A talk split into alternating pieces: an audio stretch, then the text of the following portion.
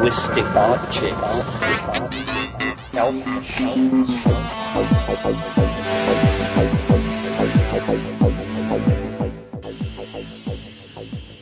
Greetings from Cyberdelic Space.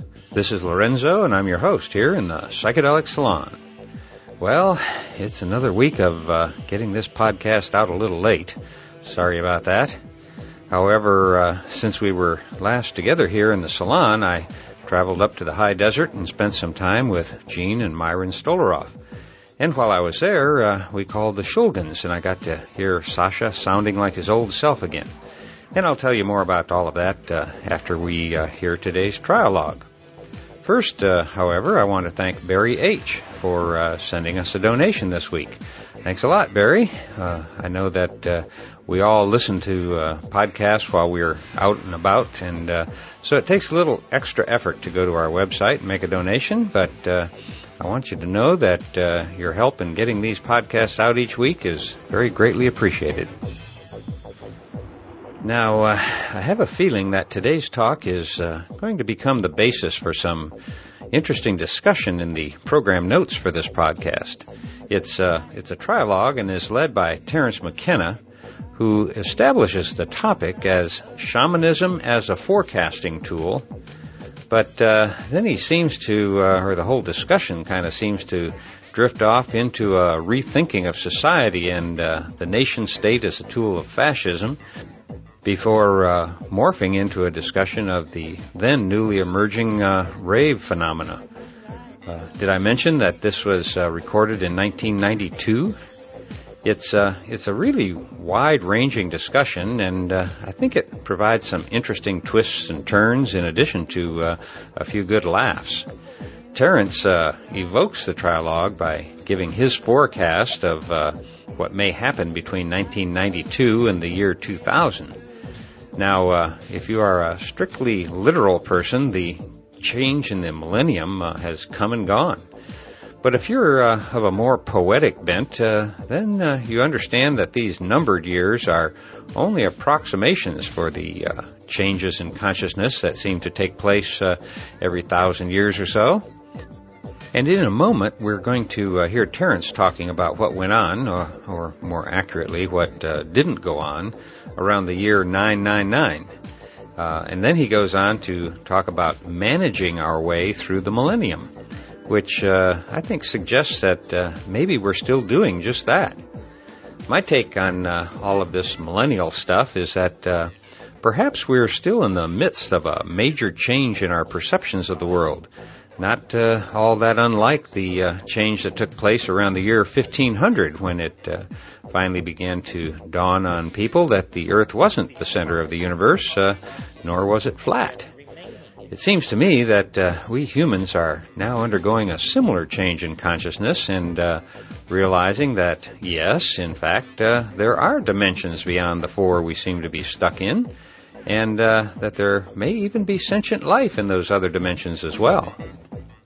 Maybe the actual uh, calendar date for the millennium turnover is uh, 2012, and that the significance of that date, like the year 1500, a year that marked the approximate middle of a multi generational shift in consciousness, or maybe it's just uh, another number. Uh, only time will tell, I guess.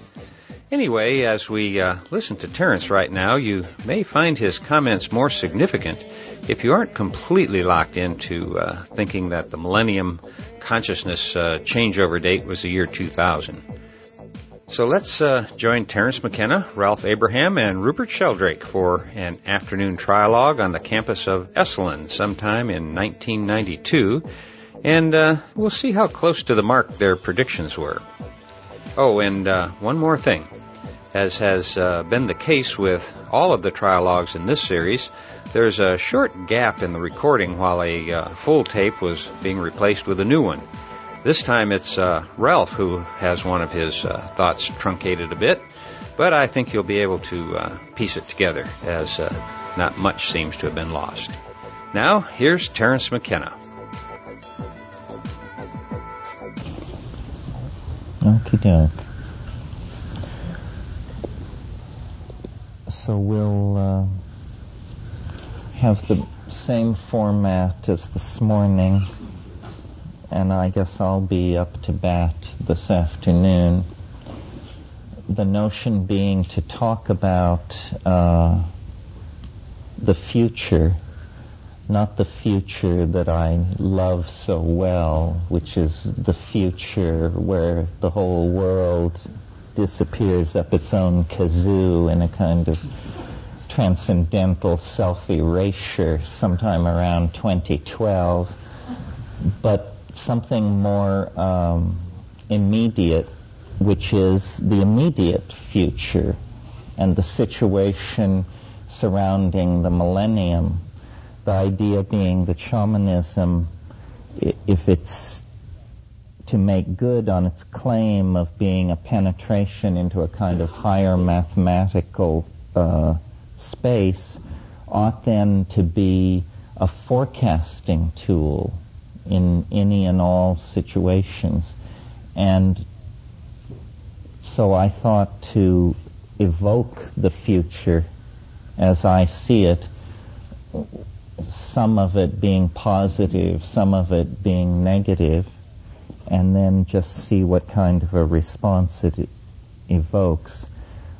Uh, recently, I've seen the future somewhat differently. I think in the wake of the Rio conference and then the large conference on AIDS that was held in Amsterdam, because it seemed to me uh, as a child, I grew up near Mesa Verde in the Four Corners area of Colorado, and we would always visit this as a family outing. And the great mystery the rangers would tell us is why these people died out, why they left the mesas after living there for a thousand years. And this fascinated me, this concept of a culture dying out. And it's sort of like these catchphrases like the end of the novel or the end of the symphony. You know, you try to imagine how can such a thing end.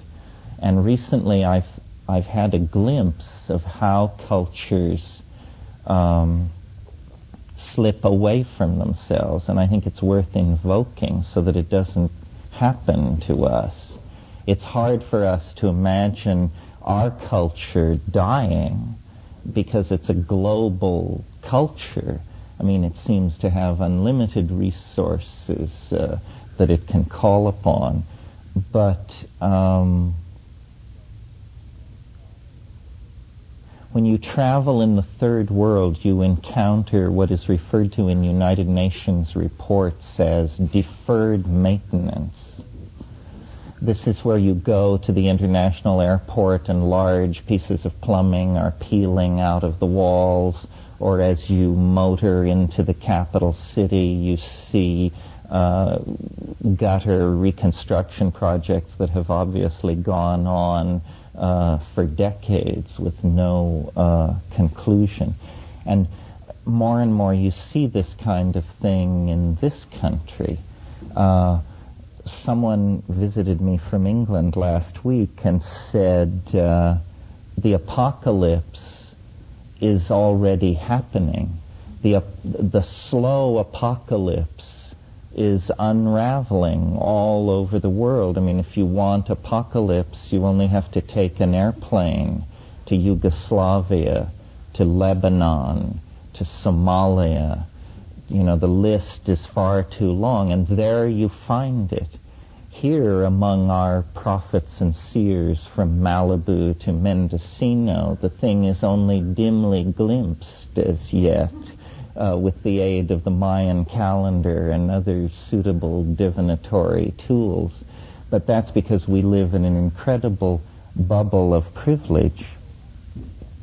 Well, so I'm in my own life think a lot about both historical inevitability and its paradoxical uh, twin, political responsibility.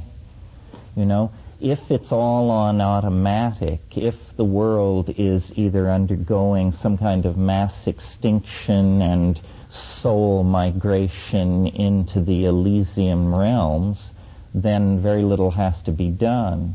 If, on the other hand, it isn't on automatic, then what is the nature of the political and social world that we should construct for ourselves and our children. And I think for a long, long time, since the end of World War II, basically, has, we've been living in a future-phobic society where for all of the baubles and technology that has been foisted upon us, no real change has been tolerated. Mm-hmm. I mean, when you look back to the 1930s, you see that for better or ill, enormous social experiments were underway. The New Deal in the United States and the Third Reich in Germany, which was a thousand year plan involving genetic purification of a race, highways from Vladivostok to Paris, so forth and so on. That scale of planning has been banished since, uh, well, for 60 years, basically. And what we have instead is a future phobic society that places a great deal of stress on the preservation of a pseudo tradition called family values by some people.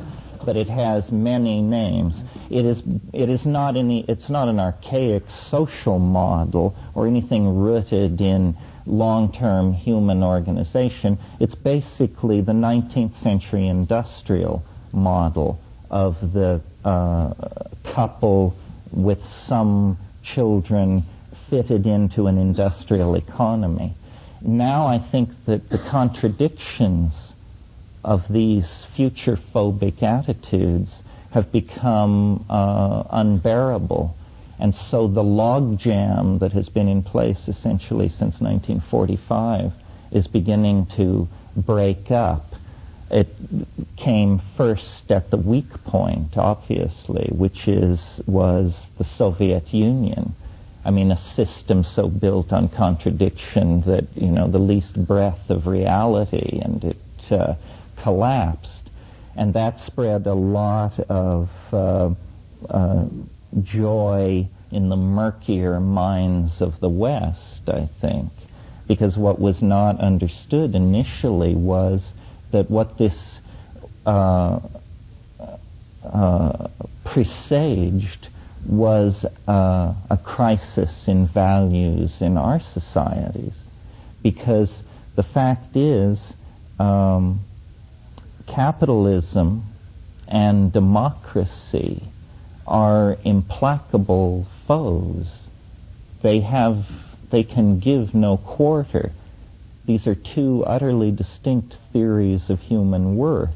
One which says you are what you own, and control, preferably the means of production, and another which says all human beings have equal weight in the political process and by implication in some metaphysical scheme of values. Well, now these two systems are nakedly exposed in their opposition to each other.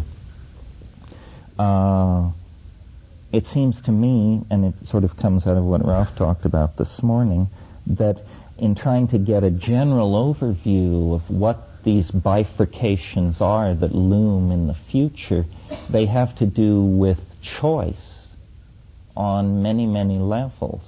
I mean, obviously, what's up for a lot of people is uh, reproductive choice, but there are also, uh, you know, uh, a lot of people in the world don't like being where they are. They would rather migrate somewhere else.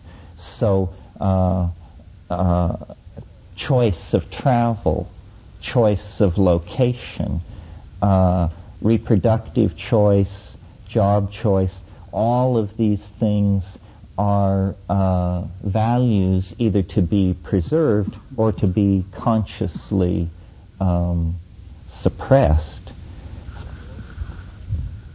The global society is now an integrated unit in the sense that the data that it generates uh, flows into central modeling institutions that then give uh, a picture of it back But to date, this, we have not confronted the implications of this in terms of planning.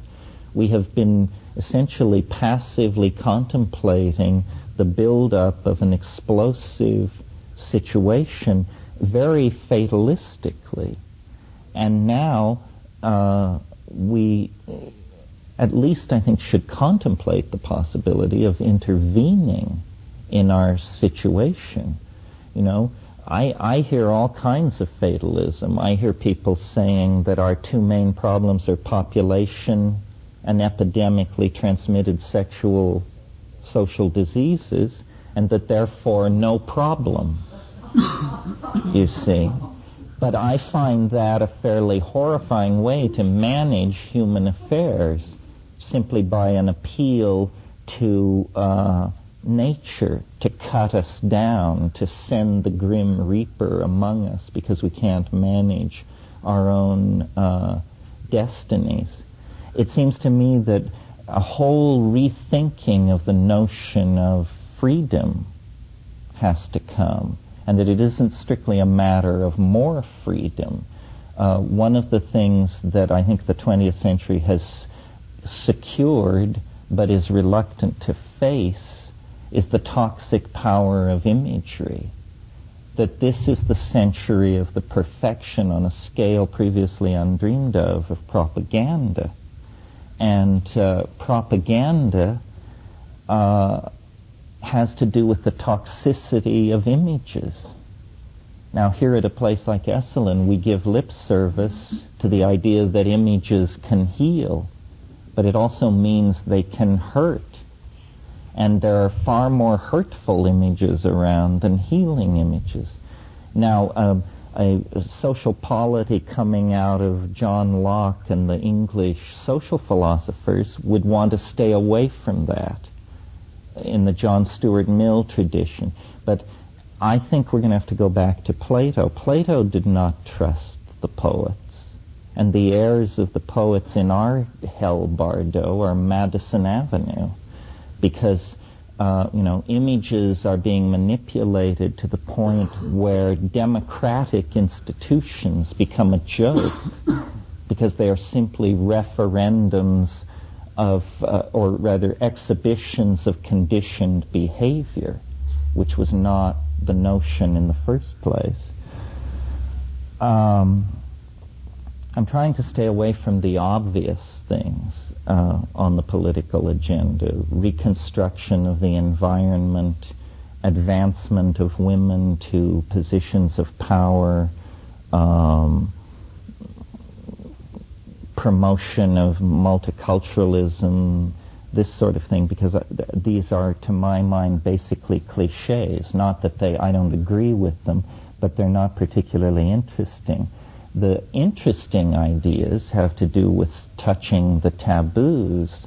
Uh, as we approach the millennium, it's going to become increasingly important to not, if not control, certainly regulate and monitor the irrational element among us, which is a curious concept because largely we are the irrational element. However, we're not nearly as irrational as you might wish to be assured. Just listen to what's on AM radio on Sunday morning and you'll discover that you ain't irrational. You represent an extremely high slice of rationality compared to the foment that builds in those that follow uh, what we euphemistically call the way of cheeses and this is going to pose social problems as we manage our way through the millennium. It did at the last millennium.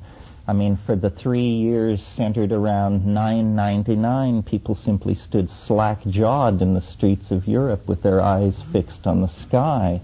No work got done. Well, the consequences then were trivial. Now it's not so clear. I mean, what we're really caught in is a clash of values that's getting an unhealthy, that where the um, uh, traditionalist side is getting an unhealthy handicap because of calendrical coincidence. You know, just being born or living through the close of the second millennium poses all kinds of problems for societies that are trying to preserve humanist social values. If the Renaissance had begun in 985, I dare say it would have failed. Uh, let's see. Anything else? I guess I should just sum it up. Um, the concept which lies behind this is the idea of guiding images. Erich Jantsch, who I think we all related to, used to talk about this, that a society has to be given guiding images. McLuhan said the 20th century has navigated the way you drive a car using a rear view mirror. In other words, almost entirely without guiding images. It's the disgrace of 20th century social philosophy that the only two innovative social ideas the 20th century can claim as its own are Freudian psychoanalysis, which was put out of business last week by Woody Allen, and fascism. These are the two authentic ideological contributions of the 20th century. Uh, socialism is a 19th century idea, fully worked out. Uh, in the 19th century. So I think that, uh, you know, I'm basically an optimist, but not because I have faith in human institutions, but because I think there is a transcendental attractor that will eventually pull our chestnuts out of the fire. But in the time which lies between then and now, uh, and in the spirit of covering one's bets, I think it's worthwhile talking about how society should seriously be reconstructed to make it uh, uh, a more livable place.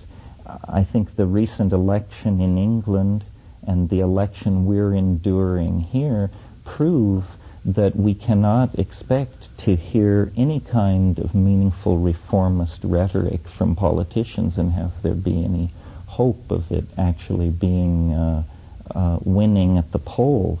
So then it behooves dissidents like ourselves to try and offer something other than, uh, you know, UFO rescue or utter despair as the two poles of the of the political dialogue. Gentlemen. I missed uh, a key word there. What is it that's going to pull our chestnuts out of the fire? the transcendental object at the end of time. I mean, I still believe that, you know, that time is speeding up, that history is an alchemical rarefaction, that at the end we'll all go off hand in hand with the Sacred Heart or you, something. You agree with Ronnie Reagan? Well, the, we've had this discussion before. In fact, it's in our other book. Well, all these Christers got a piece of the action, but they didn't get the clear vision. They just have a fairy tale about it, and I suppose so do we. But I do believe that um, history is the proof of the presence of a hyperdimensional something or other which is acting on ordinary biology. But what are we going to do until that final moment when it reveals itself to us? I think it's only, you know, 20 years or so in the future. But I also am going to well, have really to live through that 20 years with a bunch of anxious and disturbed people. Well, why don't uh, you just take drugs? I mean, 20 years I mean, the millennium. He said it, folks. What a brilliant suggestion. but, why shall we, uh, you know, struggle to uh, vision, or more than vision, to remake society in 10 years when in 20 years we're going to be carried off in chariots? I, well, I'm not sure. Maybe, I mean, I'm not sure. Maybe no, I we think shouldn't. the whole idea of the eschaton might be one of those ideas working militantly most strongly against any social change. Let's just hang on to our flying carpets. Well, you may be right. So, in that, if that were true, would you think it a good thing or a bad thing? Well, just in case the eschaton doesn't snatch us from the fire. Yeah, that's what I have. What to do if the end of time is postponed? Is a couple of.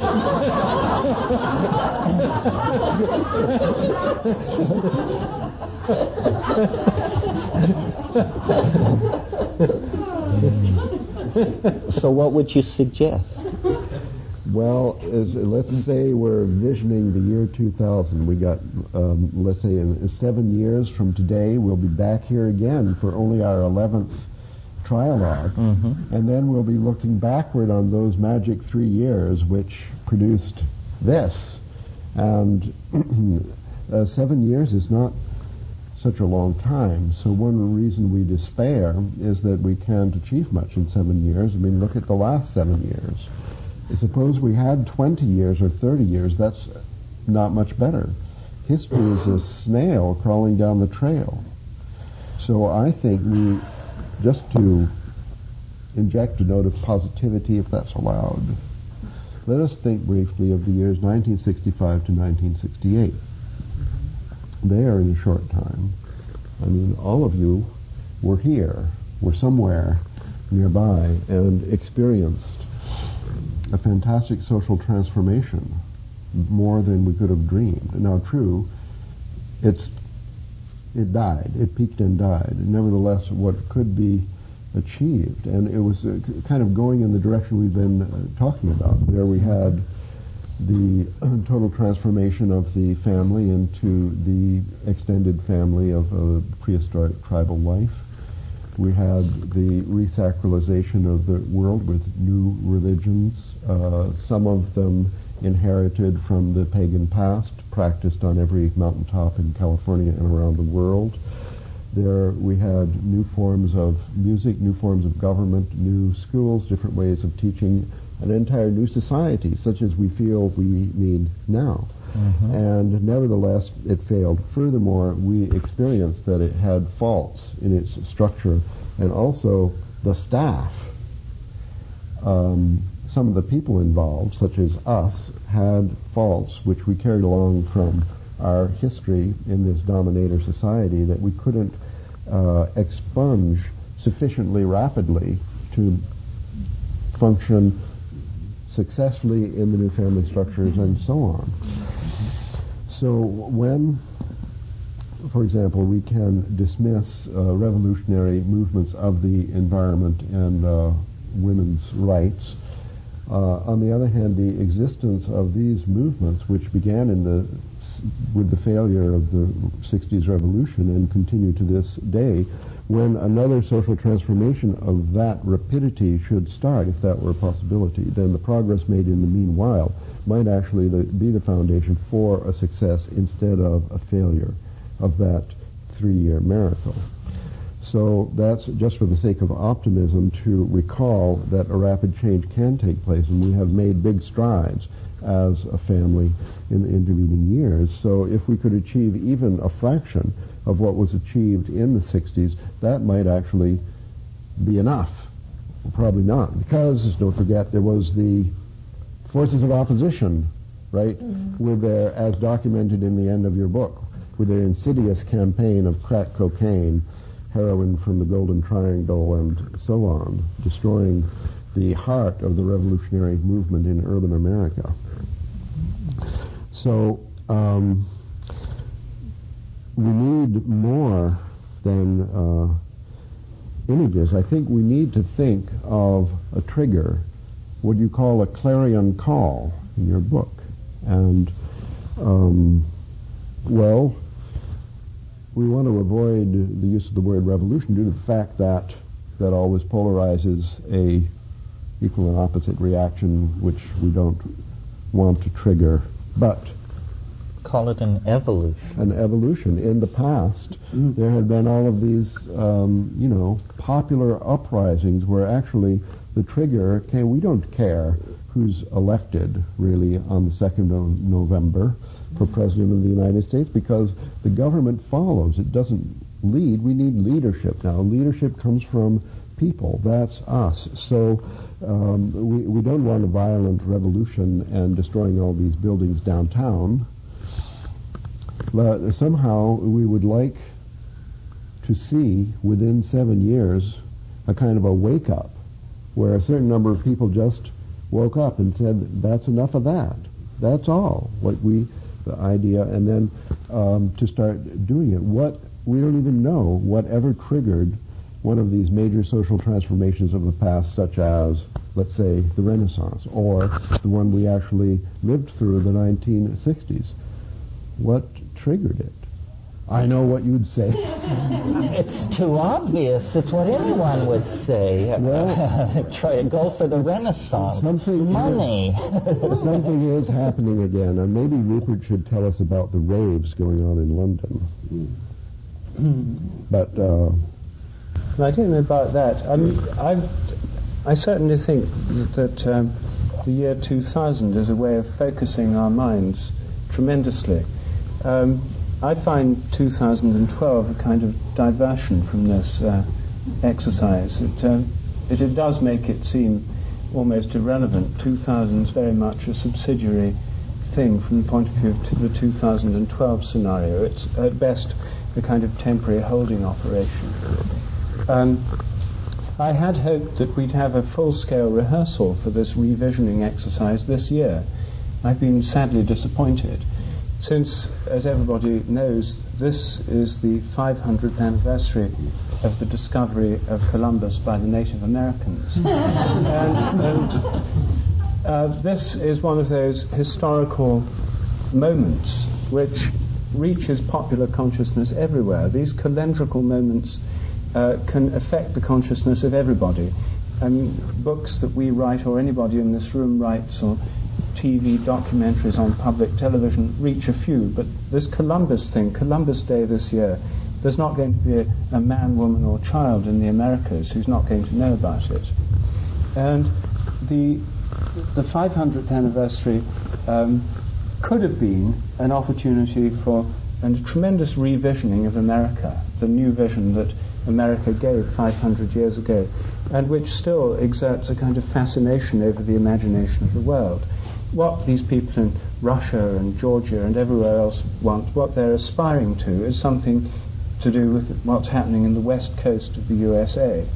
Um, so America's still the source of vision for the whole world, but unfortunately, the vision that's coming out of Hollywood and TV uh, productions here is not one really that fills one with tremendous optimism.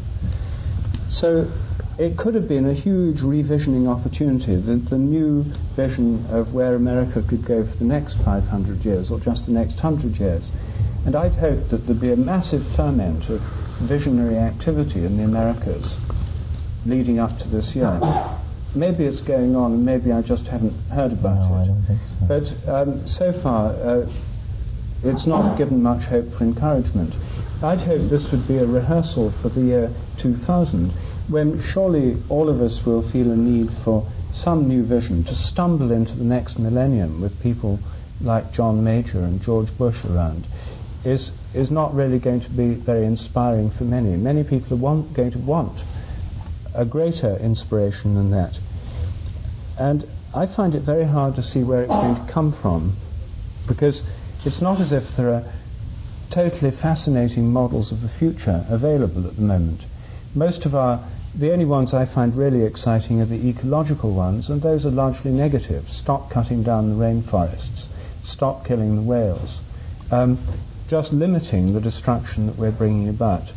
In terms of positive visions, the ones that I find most exciting are ones that involve a return to local communities, the people walking around and or cycling and not travelling everywhere, um, huge distances, enormous consumption of fossil fuels, emissions of CO2 and so on. But m- most forces are working against that at the moment.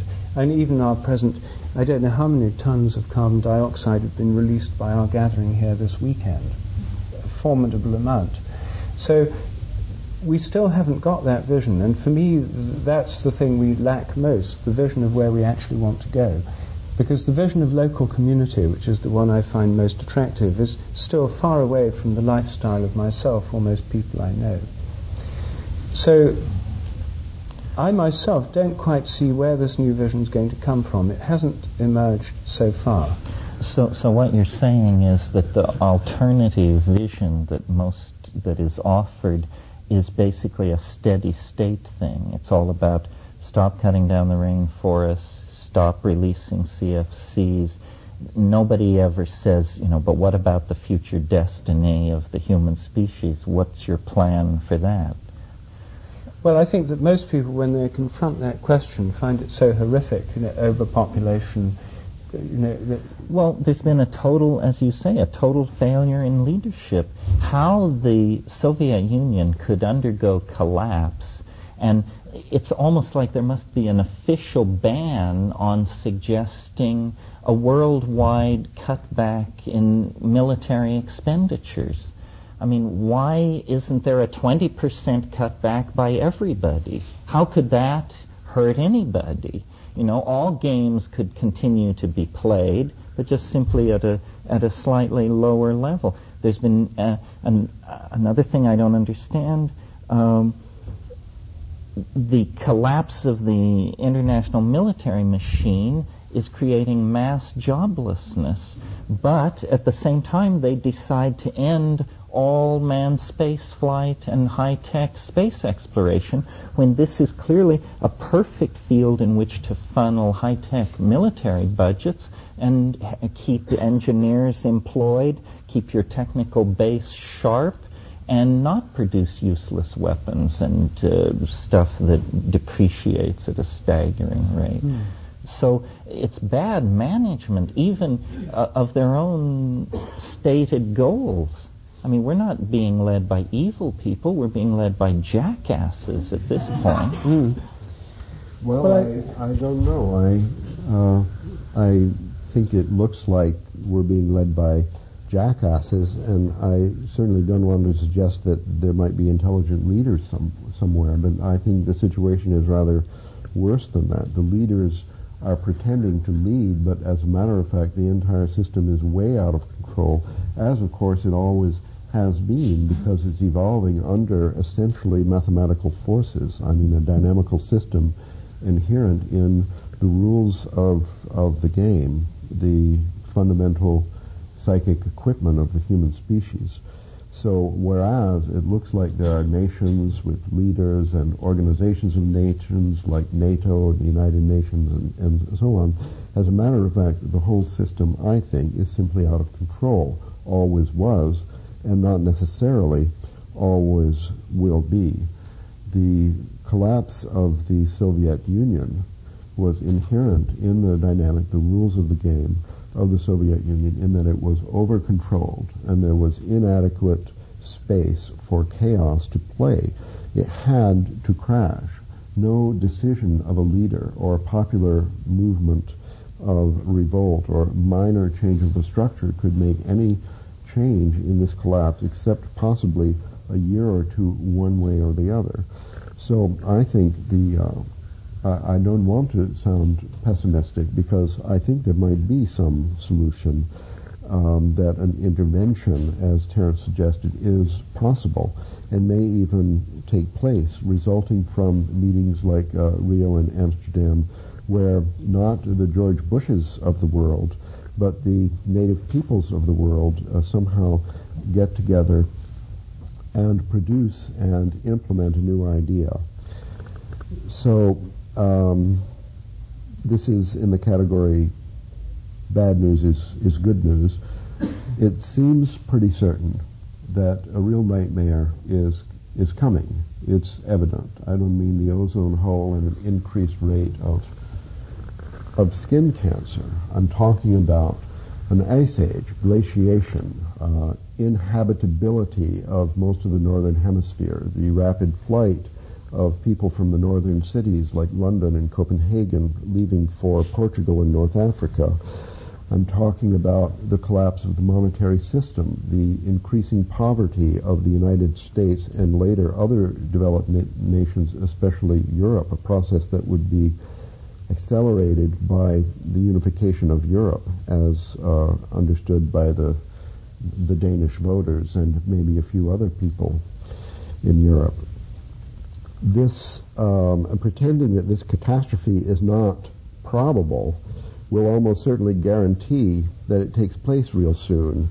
So I think what we want to do is to vision the magnitude of the problem and then to vision a few alternative miracles by which this catastrophe would be averted.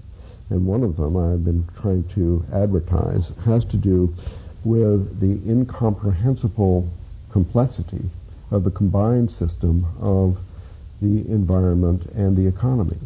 Now we have so many people on Earth, there's no way just by returning to local communities, even if we could achieve that within 12 months, we could still not avert an economic catastrophe due to the fact that the economic system, there are so many people, there has to be an economy, it's highly unstable, and it's strongly coupled to the environment. So if we evoke any apparently wise move, intervention, risky experiment with regard to the environment, um, like make it impossible for people to cut a single additional tree in the Amazon, then the backlash, uh, the uncontrollable, unpredictable backlash into the economy could actually be uh, catastrophic and much faster than if we made no intervention. What we need in order to survive as a species is to increase our intelligence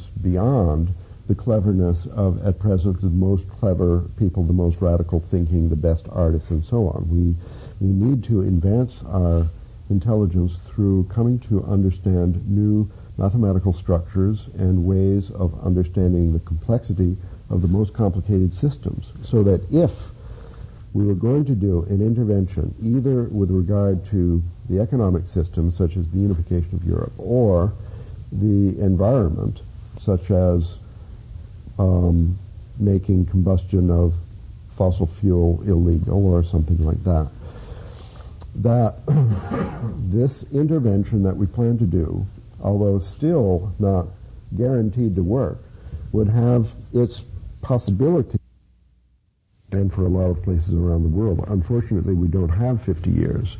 And the strategy that I'm recommending, I guess I have already abandoned it because it takes too long. It seems to me, this is the microstructure of my own pessimism, that uh, we don't even have 10 years really to avoid a really uh, terminal situation for uh, society as we know it, for the civilization of these past thousands of years.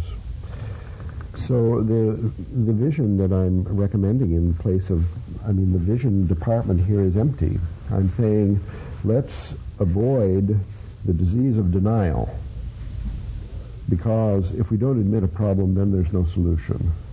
And let's, uh, uh, people always say, oh, doomsday, this is, if you think like that, then no, I want to um, acknowledge the magnitude of the problem and simultaneously to vision what would have to be essentially a miracle which averts the disaster for uh, humans and the environment. So That's what, what I'm calling miracle? for. well, I, I, think that it's um, possible for people to get together and uh, undertake a visioning process that will produce a miracle.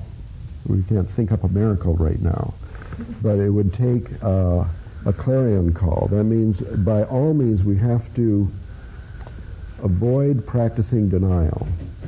We have to admit that the environment is threatened and the economy is threatened. And what happened in the Soviet Union happened very rapidly and was incontrovertible. And it's happened now, it's history, and yet they have a future. That may be happening here also. Don't I don't I think that the people who run the world are not in a state Then of nobody denial. runs the world. Well, I mean the people who think they own it. In other words, the Fortune 500 corporations. No, but giving them responsibility alarmed. itself is part of the problem because they have nothing to do with it. There's nothing they can do. I think that's their conclusion as well, that there's a spreading. Did you see this report from the Vienna modeling group that was released two weeks ago where they said There's nothing anybody can do. It's too late. The fail-safe point was passed, I don't know, 18 months ago or something. Anyway, their view of it is hang on. No, I think we can do better than that. I think let's let's just suppose for a moment that the doomsday people were right. Then, although it's very rapid, it proceeds in steps. So it would get to a certain step, which is what say the climate got three degrees warmer. Well, see, I don't like think that. you need So these we- exotic then- scenarios. You've got an epidemic disease going that could kill seven eighths of the Earth's population in the next 40 years. You don't need planetary dynamics or any of this woo-woo stuff.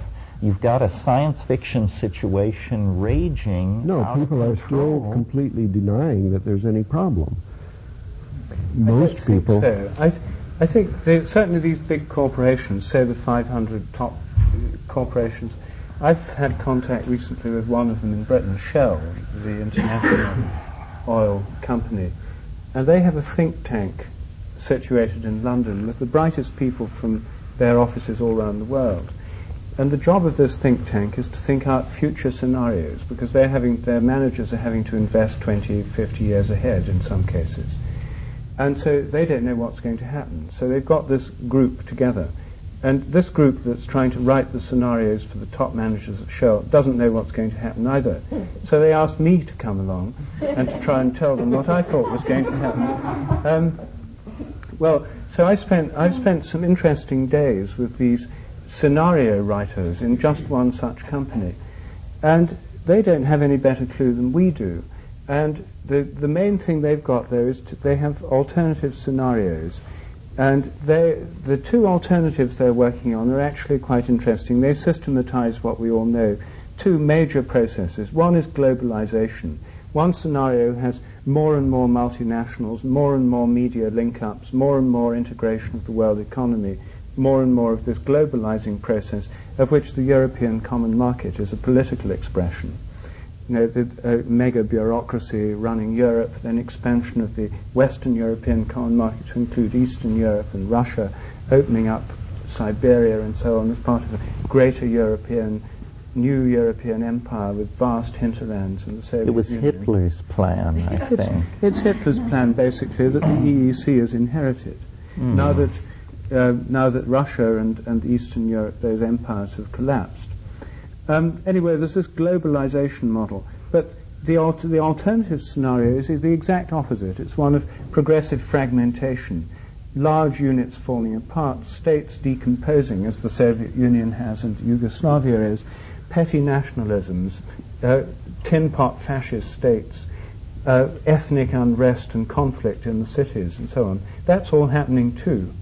And the interesting thing is that these seemingly opposite processes are both happening in dramatic and lurid ways right now.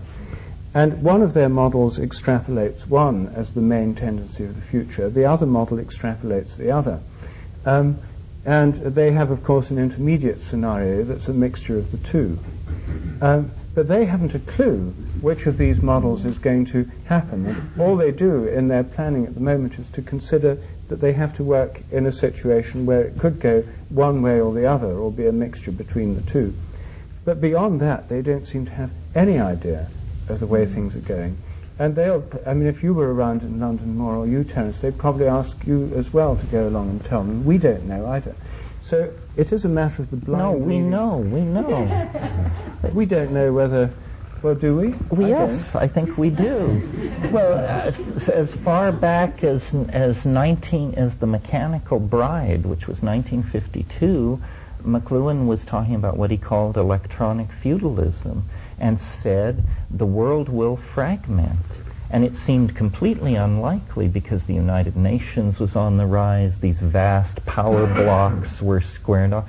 But I think it's clearly happening. I think that federal Europe is a dream. It will never happen. It's dead.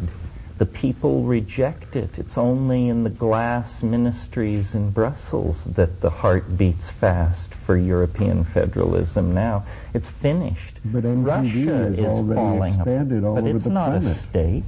Russia is is. falling apart. Russia will become what the Soviet Union was 15 separate warring factions.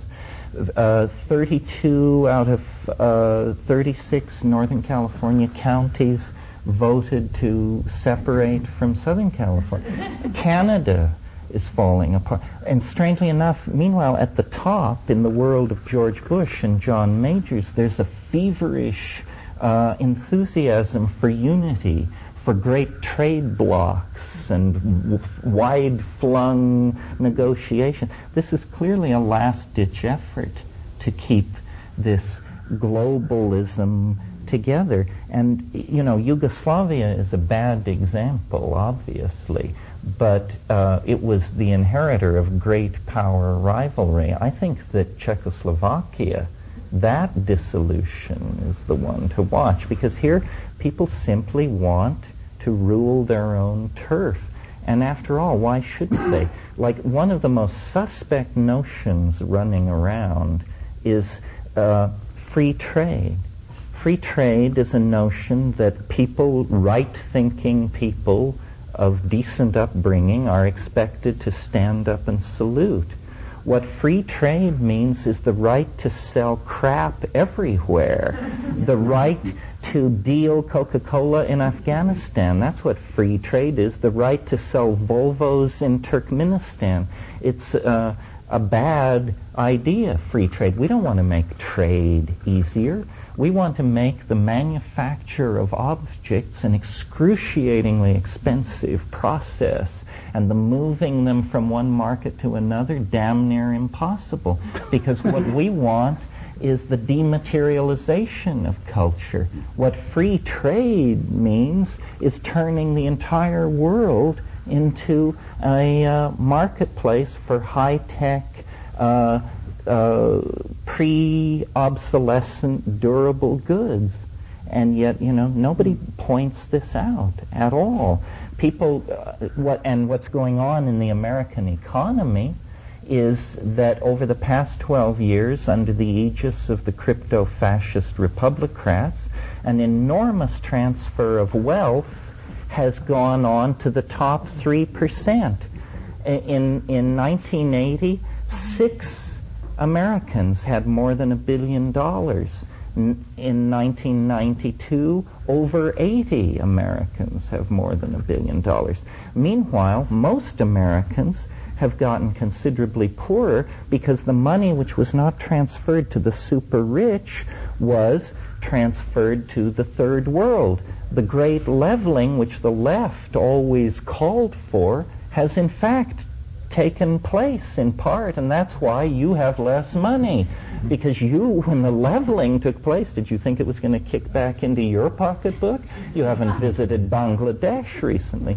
So a whole bunch of manipulations have gone on, which uh, tend to, I think, support the idea that nations are being looted and dissolved by ethnic factionalism and corporate hegemony, and that in the future these are the two things that will exist. And, uh, you know, people will. Um, it's a Japanese model, basically. I mean, in Japan, your corporation is your identity if you're really embedded in the culture. And the nation state, I'm not sure whether this is a bad thing or a good thing. I mean, the nation state has become a fascist tool. All nation states. What these companies stand for is unbridled gangsterism. But on the other hand, that's what political revolution has often meant in the past. So it's a, it's a complicated situation. The world is feudalizing fractioning into uh, interest blocks at the same time that technologically, you mentioned MTV, technologically it's being knit into a single psychology. Mm-hmm. So it, it's it's. Uh, well, I don't want to stand in the way of such a pessimistic vision. well, I don't consider However, it pessimistic. It's I, I don't think it matters if there's a political uh, fractionation or uh, the, the, unification of a single world government. It doesn't matter because it won't affect the religious observance, the mythological base, the family structure, the distribution of wealth, or anything else. All these problems will go one way or another, totally independent of political realities.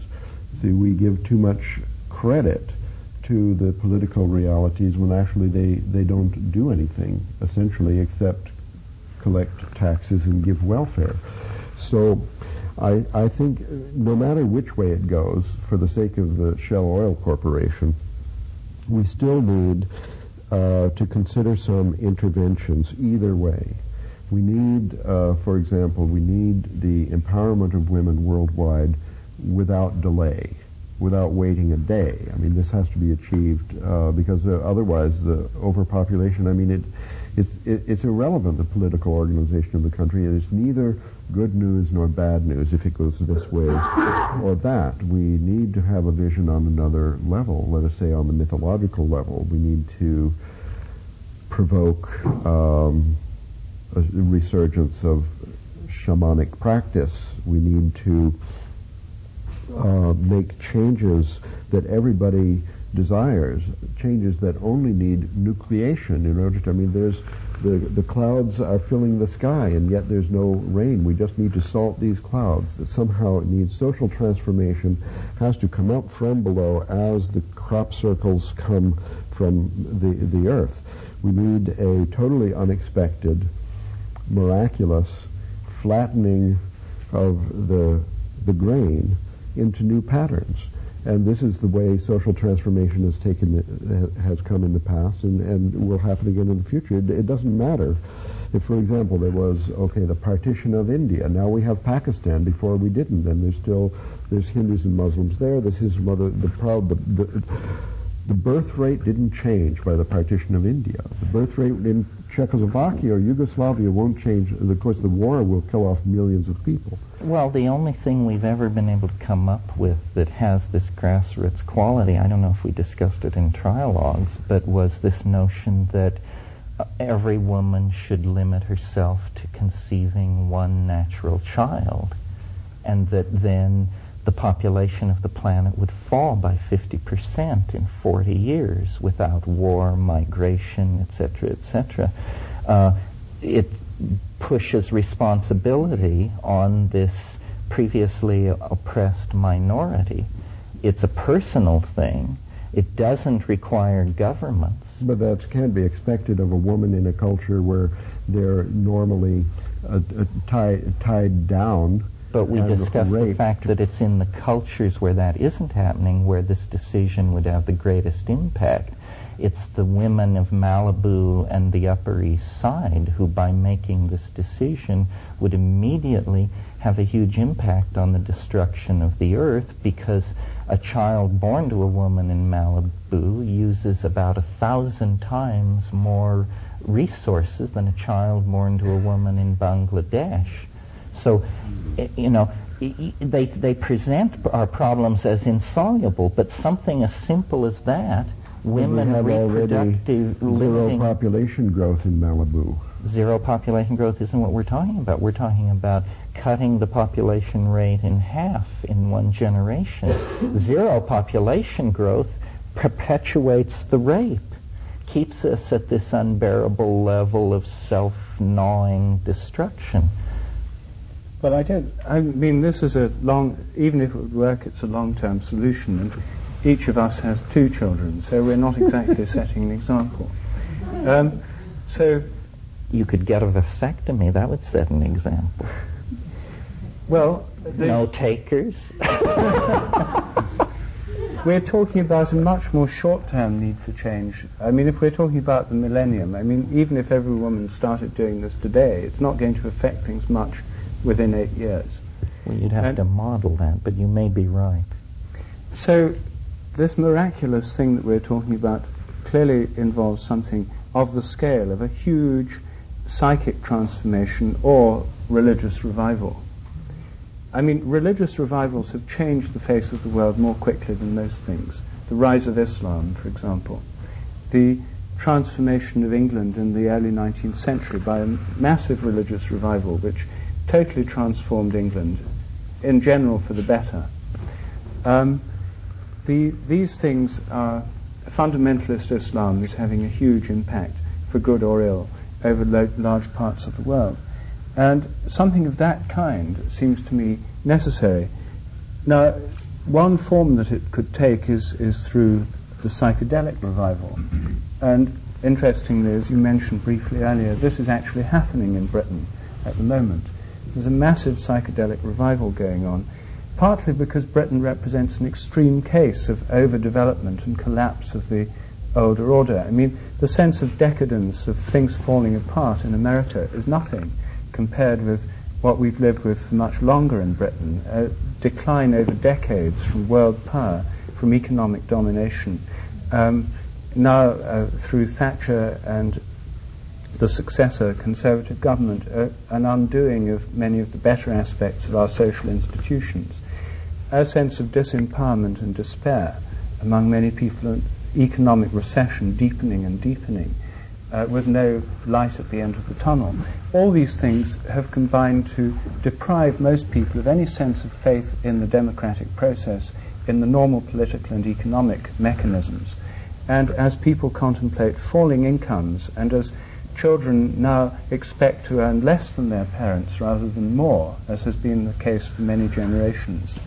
Um, there's, there's a situation where the old models, the old hopes, don't really apply anymore. Socialism is no longer a hope for many.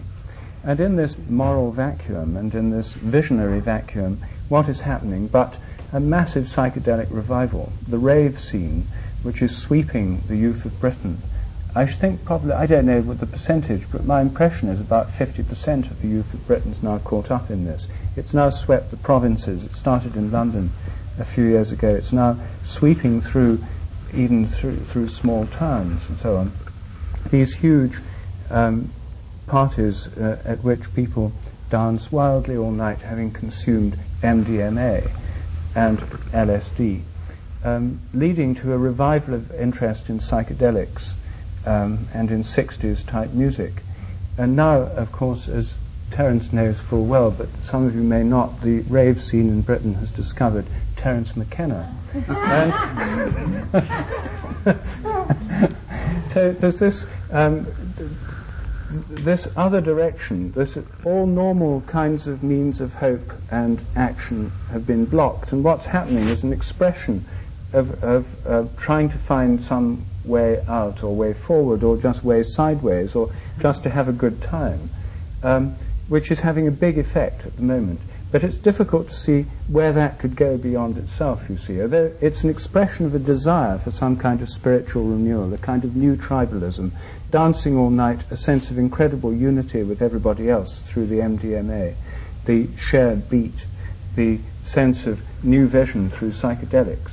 But so far it has no political organization, no expression. It represents a need mm-hmm. for a huge transformation and vision, mm-hmm. but one which can't in itself actually go anywhere, in my opinion. Yes, I think in the 60s, that what gave the American thing a focus was people could unite around the notion of stopping the war. Mm. And in fact, when the war was sort of stopped, then the whole thing was more blunted and muddled. So in the in the in the absence of a clear vision or a clear task, mm-hmm. it is hard to know where it goes. You're right.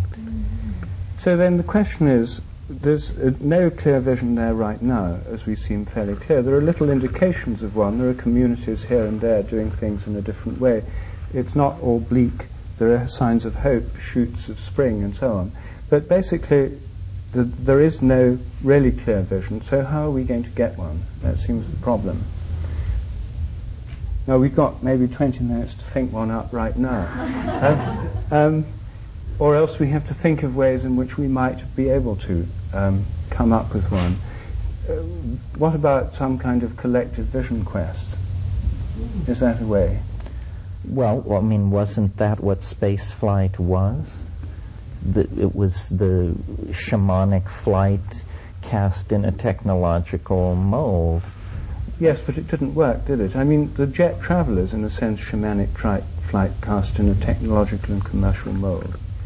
And most of the dreams of modern civilization, limitless mobility, flying through the air, seeing what's going on somewhere else, these are all the technological realizations of shamanic visions. These things have been envisaged for thousands of years by shamans.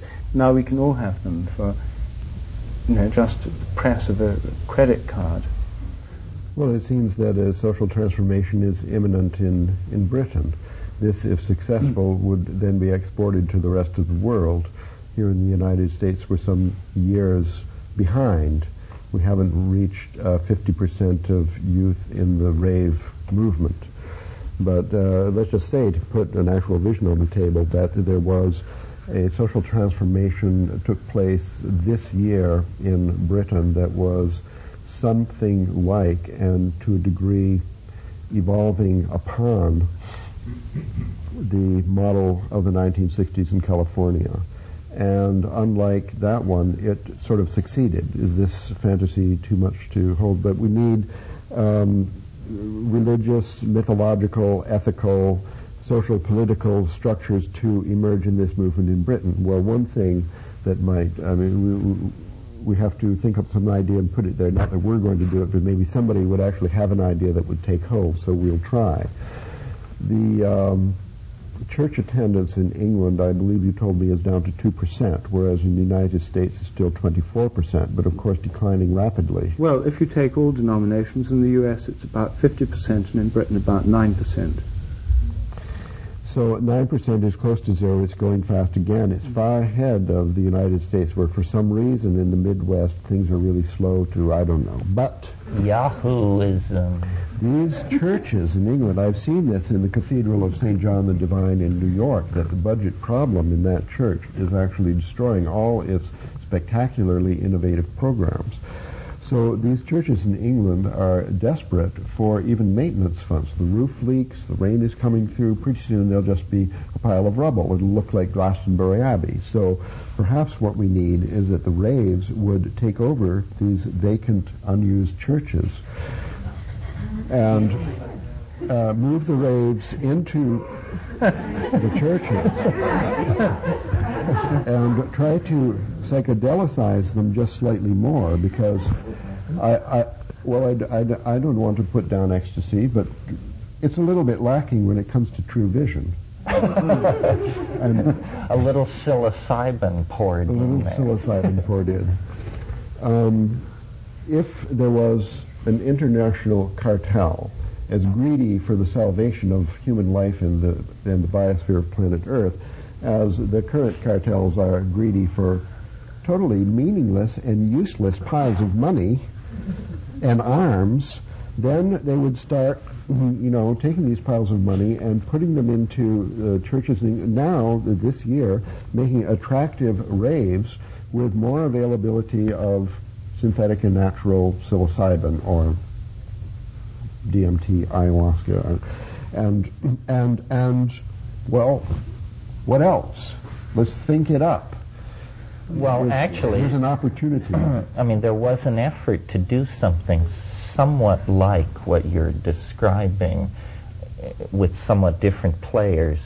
You know that Canary Wharf is the tallest building in Europe, and you know that it What's was Canary Wharf? the tallest building in Europe. It's in London. It's in London on the Docklands, and it was built by Olympia and York, a company run by idiots of such depth that they have managed to get themselves $7 billion in debt. Go figure. So on the 4th of. July, there was an effort by the rave culture to seize the Grand Piazza at Canary Wharf, figuring that if they could hold it for 24 hours, they could get a quarter of a million people to come into London onto the docklands and they would liberate the tallest building in Europe and just And stone it. no, enter and live in it uh, from top to bottom. However, Scotland Yard had intelligence on all this and stopped all traffic moving into that area after there were only a thousand people in the piazza. So it's like a replay of the 1960s. There's that old problem that the man gets there first. It's no good trying to steal the buildings. We've been through that. Violent revolution only worked in the 19th century. What we need now That's a great. is a conspiracy with the leaders of the church. They've got to understand that there's no other hope for the survival of the Anglican church establishment. This is the last hope to maintain these buildings is to move young people in them. I go, I went to the temple with my mother. There wasn't anyone uh, younger than 85 years old attending there. So uh, it may still be 50% in the United States, including all denominations. Well, this 50% is all older than 50. so I, I think the, the church, I mean, are they uh, uh, beyond the, uh, the possibility of understanding that this is an opportunity for the future life of Christianity transformed? Young people in the church not only but, having a but, good time, but getting religion. But how does this how does this plan square up against Voltaire's observation that mankind will know no peace until the last politician is strangled in the entrails of the last priest? I Give us Voltaire here today, and let's discuss this. I think he will agree with me that this. we are the priests. We are the politicians. Who's this Voltaire? He's one of us too. But so climbing in bed with the uh, dominator institution par excellence as the first move in trying to create a sane society at the turn of the millennium sounds Here's to me like offer of free real estate. We can't build all these enormous and expensive buildings on gigantic fields. Well, I'm into taking the church, but instead of negotiating, Joining we could just hang all these people who claim ownership, point out that we're the original They're owners, us. the lease is up, they've had it 2,000 years, and we're back. We're talking about mom and dad. The LSD in the water supply. Ah, it always comes down to that. Rupert, maybe you should rescue us. Well, I mean, we don't deserve. The, the, the, I mean, the miraculous change is obviously going to have to involve this new vision. It has to involve some spreading through society. It has to involve some kind of institutional mm-hmm. framework, mm-hmm. because otherwise it won't have any way of gearing in with the way people live. Um, I don't think that a purely and the the acid house scene at the moment is based on the Terence McKenna model. It's uh, the anarchic model, and um, we'll see what happens. But I myself don't think it's likely to have any big or enduring effect. So, what about? I mean, visioning. Um, I mean, do you spend much time trying to vision what you would like the world to be like if you could actually write down a feasible scenario for the year 2000? Well, I don't I mean, know. We know what we don't want it to be like. 2000 is a little close, but if you move away from the idea of some deus ex machina ending, then it seems to me that we could direct resources they publish these pies of the world output of, of GNP, and 40 to 60 percent of it is going into military budgets. The way money is being spent is absolutely crazy. In other words, we could clothe the naked, feed the hungry, cure the sick, uh, probably with 30 percent of global GNP.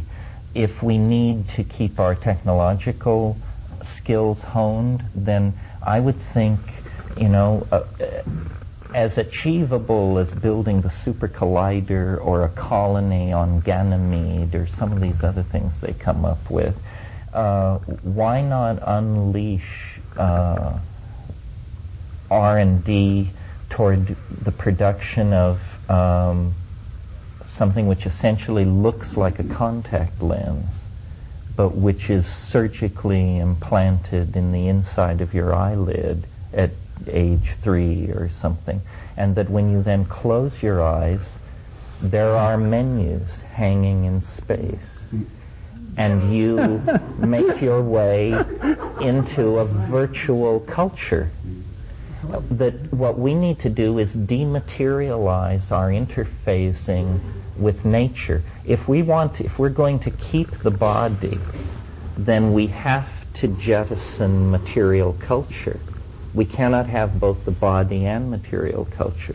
So I can imagine a world where uh, people appear naked and aboriginal and sacral and so forth, but when they close their eyes, they step into a world of electronically sustained data banks, sensory impressions, virtual realities, so forth and so on. And that is what culture comes to be, to mean.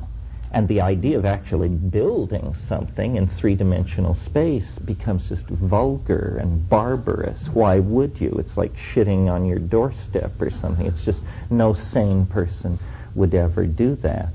Uh, that's uh, it, it, it, that technological goal married to the empowerment of women and their full exercise of control over their reproductive capacity along the lines I outlined would deliver us into a closer version of Eden than I think most people dare dream could be achieved within our lifetimes. so it's well, a, yeah, stuff like that. It's not well, it's, inconceivable. and, and um, this sounds not unlike Ralph's vision uh, this morning, except you've got it miniaturized further. Um, yeah, it should be completely. It can be. Maybe to the vanishing point. I have the a same contact problem. lens is sufficient. Smaller. Mm. I have the same problem with it though, because it involves a detachment from the earth, from nature, from biology.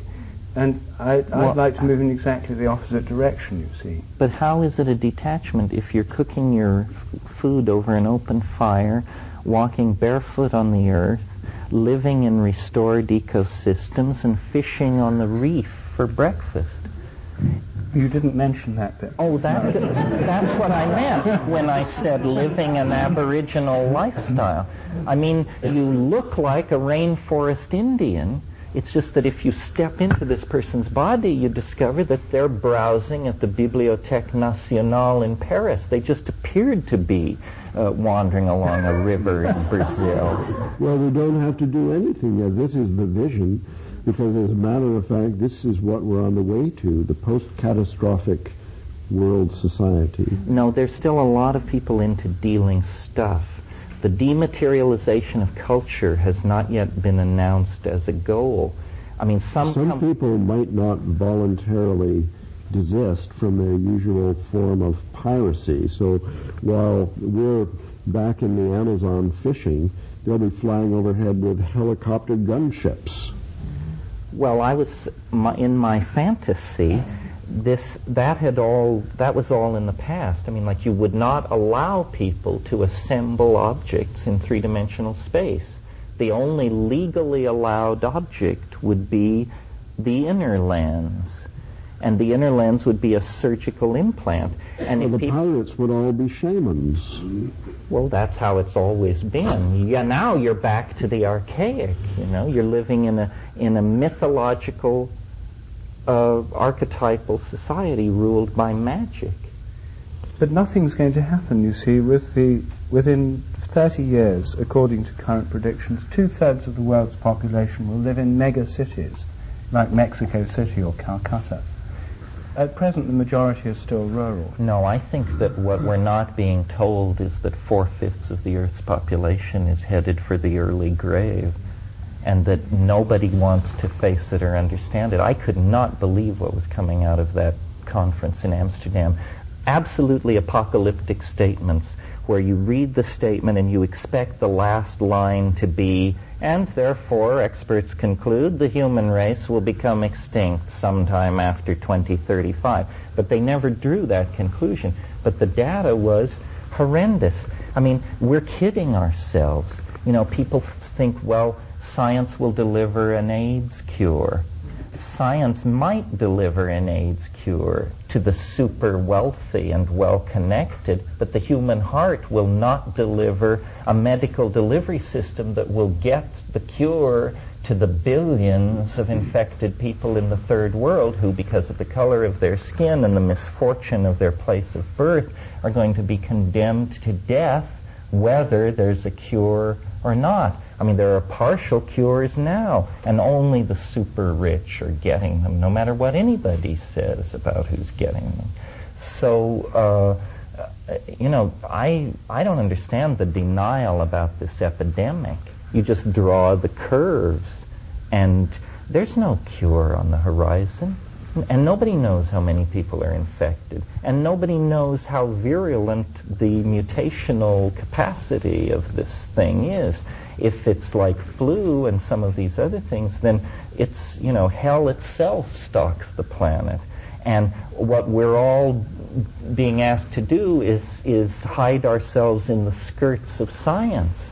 Well, by God, they better be able to deliver. It's been a long time since they've delivered anything but uh, nuclear weapons, remote lethal delivery systems, mega death, brainwashing, and propaganda. If science is the friend of suffering mankind, it's time to step forward.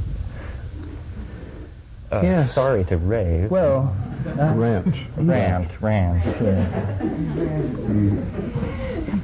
I mean, it's clear that the um, all these crises, problems, etc., are coming faster and faster. The the thing that um, I think is important is to realise that if these, if the social order does break down, if these crises do overwhelm us, there's no longer going to be any place for rational deliberation, international agreements, and you couldn't get someone in Bosnia to sign an agreement to cut CO2 emissions according to some rational plan. The the the the moment when we can still do that is perhaps now, but as things break down further, it'll be less and less possible for any global vision or rational planning, chaotic models on computers and so on to be put into place, because those all depend on intact institutions, functioning civil services, and so forth. Um, so a plunge into the not the kind of anarchy you, you would advocate, but old-fashioned anarchy of the most unpleasant kind Mhm. seems quite likely in many parts of the world. Um, so the the hope that we might have is something that can survive that and um, somehow grow up from out of that crisis. I mean, we're going to be forced to change by crisis, like individuals are, so we are socially. But uh, at the moment, we still hope we can do it by some kind of rational plan and international agreement. So we come back again to this question of where will the new vision come from? And I think that at the moment we all seem to think we can only rely on miracles. I suppose all we can do is pray for it. So, and psychedelics are the only miracle we really can get on command. But whether they're adequate to the task remains to be seen. I myself Quite think they're true. not. Mm. The psychedelics may help the coming into being of the new vision. Psychedelic vision quests with the intention of finding or seeing this new vision may be our best hope. But how many people are undertaking them? Well, let's hope it's like other revolutions and that you can build it with somewhere between 10 and 15 percent. Hmm. Let's hope. We're not about sustaining the planet. I think we're about doing something else. Mm-hmm. And, and that's what we have to figure out, mm-hmm. what it is. What, what, how are we, how are we being attracted by this endpoint? And we have to align ourselves with that. It's a mystery, but we all have to ask ourselves the question.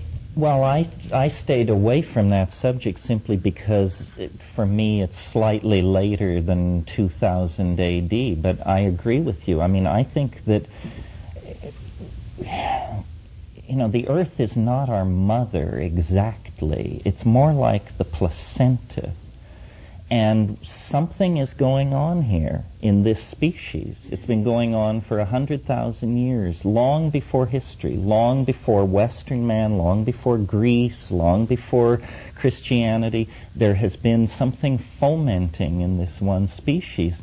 And it seems that, you know, we are going to burst through into some kind of super dimension, and we don't really care what kind of mess we leave behind. The planet groans in travail because the planet would like to get back to business as usual. Coral atolls, glaciers, volcanoes, the usual menu. But it has to shed this information infected, technology producing virus that has taken hold of it.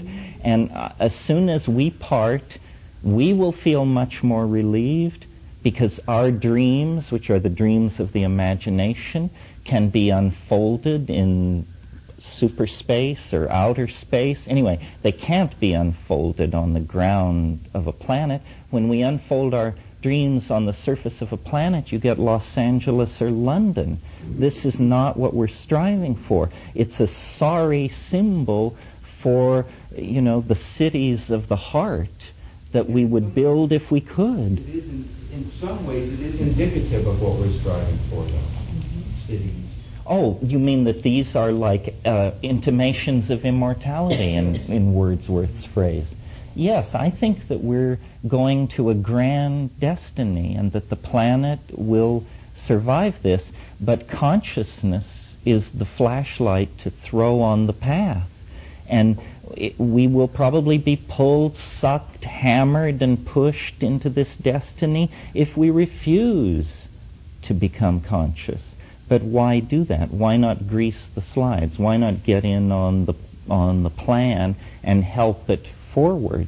It seems, uh, you know, it's the only game in town. Then what these people are talking about becomes ultimately to say, wait a minute, what did we do wrong there? Well, but there's another possibility. Hmm. It, it may be out of our control, but it may not be out of control. The eschaton is the there. The eschaton is there. The eschaton is the hyper object at the end of history that, like an enormous magnet, is organizing the iron filings of societies, messiahs, housewives, and day nurses, and orienting it all toward an expression of divinity which lies at the, the end devil. of the historical process. In other words, history is an agitation in biology that precedes the eschaton. And it only takes it 25,000 years to rise out of the sea of chaos. But mean like we came here to play a game and we're playing it out, and, it's played and out. It maybe on and on this over. hopeful it's almost and we'll over, leave, yeah. and Earth will survive without us, and we'll be somewhere else. It was a it was a chance met affair. Mm-hmm. It was uh, an alliance of the road. It Jim was, Lovelock believes that the microbes will try again. right. Would this be Aladdin? Yeah, exactly that notion. So the end product of this, we evolve to a higher state of consciousness and being and connecting with the God. Oh, clearly I was a little more optimistic than Terence. Yeah. No, I don't think so. It's the same idea. I don't understand why you think it's so pessimistic. It is get Oh, this maybe I don't understand you. When It we talk about the eschaton at the end of history, are we talking about the end of history and the beginning of post-history? No, or are we just we're- talking about the end? well, we're talking about the end of history, and then and then, And what that is, is the erasure of all boundary. So the only thing I can imagine that to be is pure, pure love. So how can that be pessimistic? Don't you get it? Men and women, the Oh, yeah. boundaries disappear. Life and death, the boundaries disappear. Spirit and matter, no boundary. uh, we get to carry on our lives in a post-historical realm in the sky, It's disembodied, eternal. It's eternal. and having graduated from the destroyed uh, It can't be described as disembodied because that would imply boundaries. Anything you can say about it out of the language that it springs is necessarily uh, unfaithful to it. Well, I think that Teilhard de Chardin had in mind something more like what we've got, except there was a change in consciousness so that um, practically every person was connected up into an infinite field of consciousness that was basically love, that was uh, Christ, that was the Messiah. It wasn't in the sky, it was on earth. We still had trees I'm and not. I think surfing you read him wrong. Out. It, it continues to go out into space. Mm-hmm. Really? Not even in space, some other. Yeah, some other realm, the transcendent realm Going of the home. deity. We're going home. This Home. is only temporary. Yeah. He was an absolute eschatonic millenarian. Love is what lies at the end of the historical descent into novelty.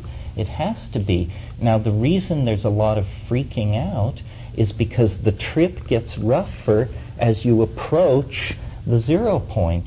And that's the way that, you know, on an airfoil approaching the speed of sound, you get Q forces build up along the cutting edge of the airfoil. And the Q forces are at maximum immediately before you break the sound barrier. So the history barrier, history, the ride is going to get, it's going to shake your teeth out in the last moments. And then you will touch the eschaton and break through. That's grand. That's a grand rant. I, I hope this won't seem too petty, but this, this one tiny little detail, this, Mm-hmm. this number, 2012, I mean, um, if it would be just postponed 20, 30, 40 years, that would be okay with Teilhard de Chardin, but not with you. You're fixed on this I mean, wouldn't it be a completely different future if the eschaton at the end of time was two or three centuries away? Sure, it would. yes, it would. But when you look at the curves of population, CFC release, rising radiation, toxification of the oceans, spread of uh, nuclear waste, spread of. A lot of other pessimists have given us 35 years. Well, so I'm an optimist. I say 20 years.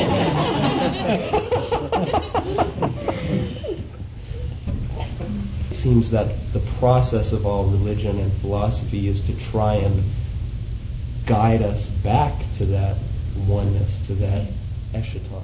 Yeah, that's you got it absolutely right. That's exactly what's going on. Religion is the anticipation, and then different plans for recovering this thing which caused our fall into this lower state. And the, what gives it cogency is to see that uh, the scenario we've reached the third act. You know, it has to be this way, or it's hardly a play at all. It's just a mess. As Maybe, uh, Shakespeare said, sound and fury signifying nothing. That's May- your other choice. Maybe our, our bill will be forwarded to the to the future so that after the omega point we will look up there and find that the bill has been forwarded that we still have to pay for this mess Not only the Bill, but the Bobs and Johns as well. Could this be the foreplay before the, the Great Organ? The big surprise is how we name this cosmology. Mm-hmm. Well, we should knock off. Thank you very much.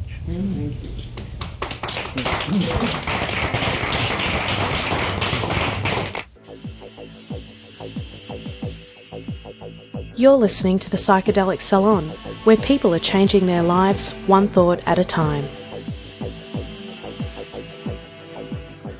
Okay, uh, when Terence was uh, just now talking about the fact that we humans couldn't uh, unfold our dreams on the surface of this planet, was I the only one who was uh, thinking about some of the things Bruce Damer and uh, others bring to the table about virtual worlds?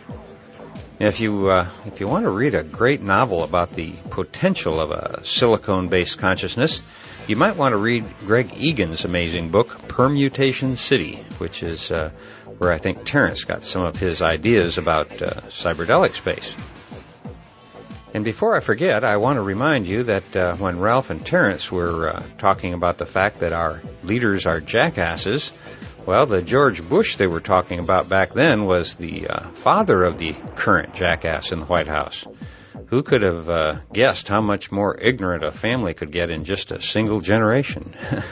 At least uh, this current age of darkness is uh, finally coming to an end. One of the uh, things that uh, struck me when Rupert uh, first began to speak uh, and was saying that he thought that 2012 was a uh, distraction from the coming year 2000 was that uh, maybe it's actually the other way around. You know, if you think back, the whole world was worrying about the Y2K problem and what would happen when the year rolled over. But uh, it went fut instead of boom, and uh, we're all more or less uh, forgot about the Millennium Fever. So, uh, what if uh, that was just a distraction from the real changeover year, which uh, may be 2012 or 2030 or 8731? Uh, who knows? But in any event, I, I think Terence's initial point is well taken. and that is that we shouldn't wait around for the uh, UFOs or Jesus or a meteor or anything else uh, unpredictable to arrive. It's uh, what we do with what we've got, where we're at right now, that is uh, the only thing that uh, seems to have any meaning in the here and now, which, uh, by the way, is all we've got. Another uh, interesting comment uh, Rupert made just before talking about a psychedelic revival was about the fact that another one of the possibilities for a global change of consciousness on a massive scale might involve a uh, religious revival of some kind. And he's correct, of course, uh, and historically that seems like a good bet. But uh, what I hope happens instead of a religious revival is a spiritual revival. A revival that has no hierarchy, no dogma, no required faith, uh, but instead a revival of the spirit that is our uh, essential life force. Uh, I remember hearing Terence uh, one time say that if the word spirit bothers you, uh, which it did me at the time, then uh, instead think of it as the feeling of the indwelling of consciousness, because uh, that was what he meant by spirit uh, at that time. And personally, I, I like that definition. And by that definition, what I mean by a spiritual revival is a rekindling of the spirit that we all had within us on those warm summer days when we were young children who were dreaming of uh, what a wonderful world this would be once we were the ones making the decisions. If we could all only uh, recapture our spirit of pre-adolescent youth, I think uh, we could probably get things back on schedule and under budget in only a generation or two. It can be done, you know, if only we find the will. Well, uh, one good uh, sign since this trilogue was held is the fact that Ralph's suggestion that raves be held in the old abandoned churches has uh, actually materialized. I know that in uh, just the past couple of months, I've heard from several uh, fellow saloners who were talking about raves that were being held in old churches. Maybe if we uh, evolutionaries do our jobs right, then uh, 20,000 years from now or so, when they excavate the sites of these old churches, maybe they uh, might think that the only thing they were used for was raves. Uh, wouldn't that be a kick, huh? And speaking of dreams, uh, you can help the uh, good folks at Erowid fulfill their dreams of serving our community now as a certified nonprofit organization. And for those of you in the uh, Bay Area and uh, who are gainfully employed with a little extra cash in your pocket, I might add, well, there's going to be a big celebration on June 21st, the uh, summer solstice in San Francisco. And it's billed as the uh, Erowid Center Benefit Gala, a feast for the mind and for the senses, an evening of celebration to honor Erowid's newly achieved nonprofit status. Now, uh, this event is a, a charity fundraiser uh, that costs 250 bucks a ticket, and $100 of that is a, a tax-deductible donation to the Erowid Center. And to uh, further entice you to make such a generous donation, uh, Erowid's arranged for some of their friends to be there as well. I'm not going to read all of the names of the celebrities who will be there, but uh, some of them uh, you already know uh, from here in the salon. I'm talking about uh, Allyson and Alex Grey, Jon Hanna, Eric Davis, and Dale Pendell, among others, who will be uh, speaking to the event and mingling with the crowd. And I'll, I'll put a link on the uh, website with program notes to uh, that event. But uh, and if you can't make this gathering, I, I understand there's uh, also going to be a fundraising event for Erowid of some kind this July in Seattle. So stay tuned for more about that. And by the way, uh, if you've never been to the erowid.org, that's E-R-O-W-I-D, by the way, erowid.org site, well, uh, what are you waiting for? Without exception, uh, I think Erowid is the primary source for drug education and information on the net. In a sense, it's the uh, web hub of the worldwide psychedelic community. It has uh, literally tens and tens of thousands of people come there each day, every day of the year. I can't say enough, uh, really, for the work they do, and I hope that even if it's just sending them uh, $25 a year, you'll uh, find a way to help. And speaking of uh, people who have gone uh, above and beyond the call of duty to help our community, there are uh, few people, only a, a handful actually, who have done even nearly as much as Jean and Myron Stolaroff. And if you uh, haven't already heard some of our podcasts with the Stolaroffs, uh, either one or both of them have been uh, featured in podcasts uh, number 13, 60, 83, 84, 92, uh, a few others, I think. And you can also uh, see Myron in the film Hofmann's Potion, which I think is up on YouTube now. Anyway, I drove up to Lone Pine last week and spent some time with Myron and Jean. And while I was there, uh, we also got to call Anne and Sasha Shulgin on the phone, so uh, I was able to hear Anne's lovely voice sounding confident that uh, Sasha was well on the road to recovery. But that wasn't uh, actually necessary because uh, Sasha started cracking his uh, corny jokes right away, and I knew that all was well up their way. As for Jean and Myron, well, for two people in their 80s, they are in remarkably good health. With one big exception, I'm afraid, that I must add, and uh, that is the sad fact that uh, Myron has lost much of his ability to uh, recall things. Acute memory loss, I'm sad to say. But he assures us that he isn't suffering or in any way distressed about it. his sense of humor is intact, and and the love that uh, pours from his always smiling eyes is uh, a true wonder to behold. Now, in addition to uh, letting you know about Myron's condition, uh, Jean asked me to also let you know that they've uh, discontinued their internet service, and so any email you may be sending to Myron is uh, no longer reaching them. Which brings me to something else that I'd like to mention. While I was uh, visiting with the Stolaroffs, I, I noticed that Myron really lit up when he received a card in the mail.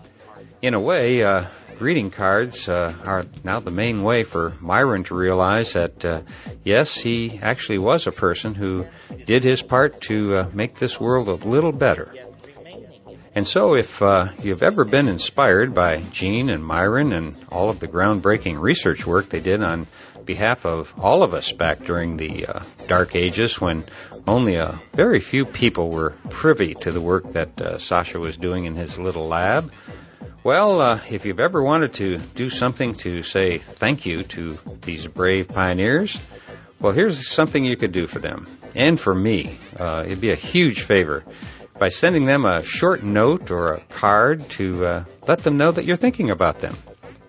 Their address is Jean and Myron Stolaroff, S T O L A R O F F, Post Office Box 742, Lone Pine, California. That's two words, Lone Pine.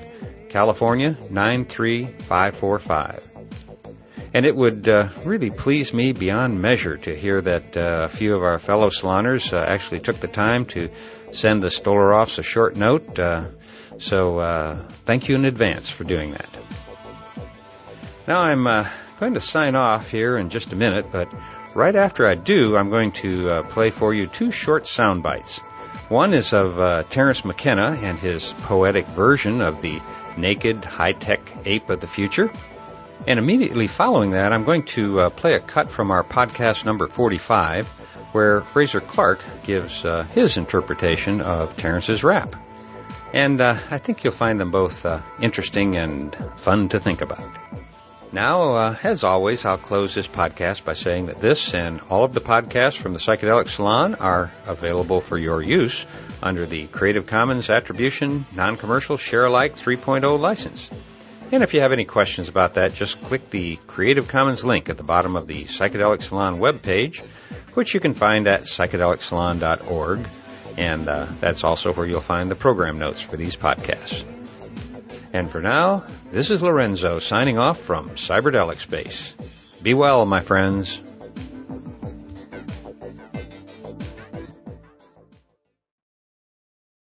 Where we really want to be is naked singing in the rainforest, stoned and exalted, one with the souls of the ancestors, one with the Gaian spirit of the planet.